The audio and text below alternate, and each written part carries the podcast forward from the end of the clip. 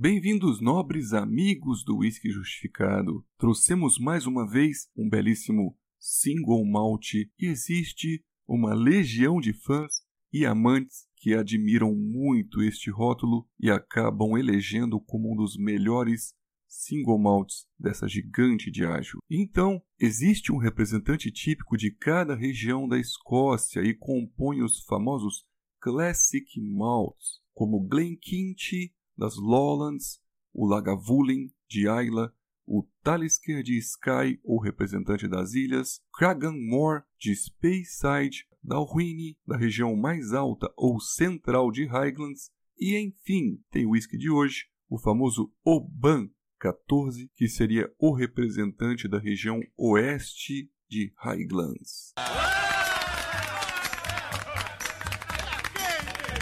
E esta seria então uma destilaria super urbana, localizada e desenhada pelo crescimento comercial em seu entorno. Tem restaurantes, lojas comerciais, todas vizinhas da sua estrutura, sendo então limitada e com espaço físico permanente. Fica colada ali na saída para as ilhas, em especial a ilha de Moe, e por isso é chamada de Gateway to the Isles, ou porta de entrada para as ilhas, sendo ali tão perto do litoral, tão perto do mar, que mistura então um terroir ou um padrão de whisky de ilhas, como também das Highlands. E isso acaba se traduzindo como um whisky de baixa influência da madeira, bem macio e com toques marítimos.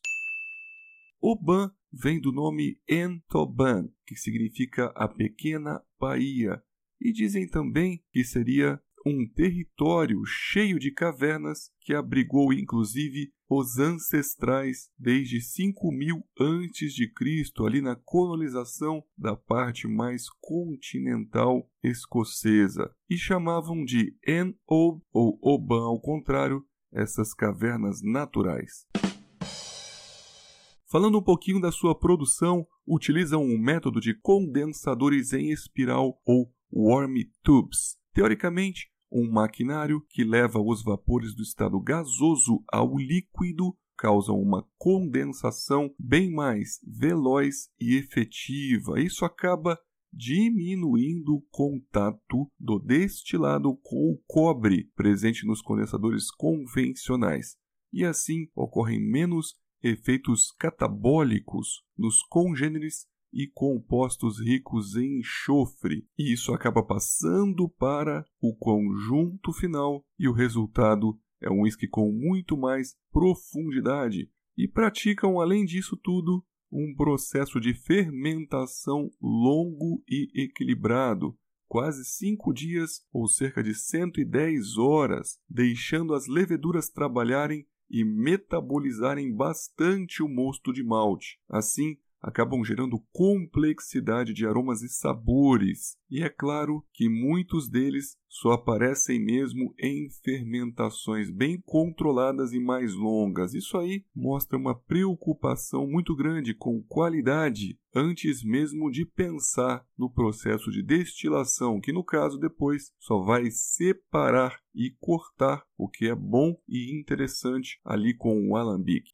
A Oban possui um core range bem limitado, sendo 14 anos o Little Bay e o Distillers Edition basicamente. Eles lançam sim algumas edições comemorativas e exclusivas, mas o permanente seria sempre desses três. Ou seja, imaginem a dificuldade para manter o padrão de qualidade, regularidade de aromas e sabores ano após ano de engarrafamento com somente essas três possibilidades de whisky de destino de seus maturados. Isso daí sempre me faz pensar em qualidade. Afinal, de qualquer maneira, lembramos que a Diageo possui uma enorme gama de blended scotches e pode jogar para as fórmulas e misturas qualquer coisa que costuma sair do padrão de qualidade, porém, a Oban afirma que é uma das poucas destilarias que engarrafa toda a sua produção como single malt, ou seja, não há margem ou chances de errar, pois a mensagem é que até mesmo a Talisker e Lagavulin têm uma parte que vai para os blendeds, mas Oban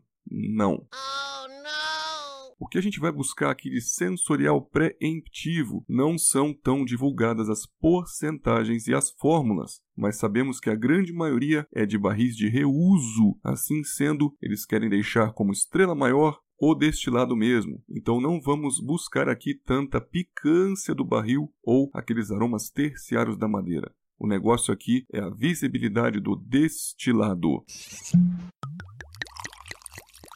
Vamos então começar a degustação. Qual seria o aspecto geral deste rótulo? Um uísque com 43% de teor alcoólico, bastante aromático, sem tanta presença da madeira. Seriam visíveis as notas de frutas de pomar e as maltosas, com adocicados caramelos e sem um álcool aparente. Justificando com mais complexidade a fase nasal, temos as notas frutadas e estão bem evoluídas para geleias e compotas. Percebemos aqui iogurte de morango, até mesmo como aquelas balinhas de iogurte. Tem também pêssegos, peras, cascas de laranjas e de mangas, além de geleias de damascos. As notas maltosas aparecem como grãos moídos em uma sopa, como mingau e em forma de biscoitos de maisena. Poderíamos sintetizar como bolos de frutas ou panetone, uma torta de morangos. As especiarias são visíveis como canela e cravo, mas a pimenta não está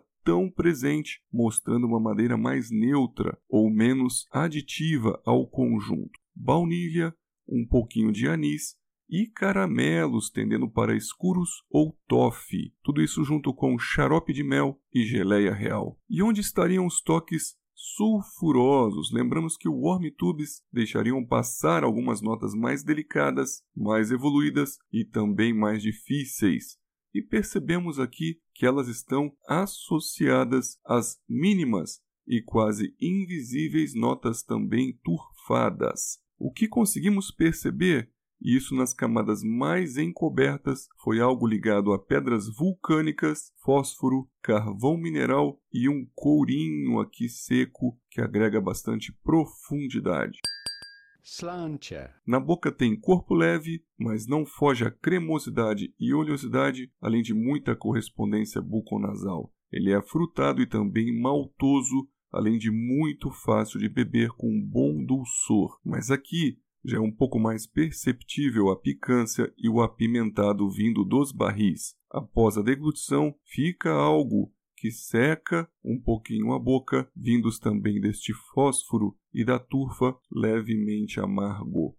Vamos então caminhando para a finalização, dizendo que muitos degustadores colocam o Oban como o melhor dos Classic Malts não turfados e no nível do Kleinelish, e obviamente seus 14 anos de maturação agregaram e trazem muito valor e qualidade, sim, indiscutíveis. Às vezes eu oscilo aí de preferência entre o Kraganmore 12 anos e o Dalwhinnie 15. E obviamente também, às vezes eu escolho o Ban como o melhor. A conclusão que fica é que eles realmente são muito parecidos, compõem um grupo muito similar entre si, a mesma cevada da mesma fonte, e também barris um pouquinho mais exauridos ou neutros, de se observar a beleza do destilado acima da influência da madeira. Terminamos dando nossa nota de 4 estrelas de um total de 5, e na Bíblia do Whisky ele ganhou 79, com alguns comentários do autor sobre um barril pouco perceptível ou pouco marcante. Breve terminaremos essa série com o único faltante dos seis Classic Malts, que seria o Laga 16, e provavelmente o mais complexo de todos. Vamos tentar trazer aquela linha estendida como os maravilhosos Royal Lochnagar, Kleinelish e Glenelgin. Meus amigos, obrigado pela audiência, pelo prestígio, um grande abraço do Guga Mac e vejo vocês nos próximos podcasts do Whisky Justificado.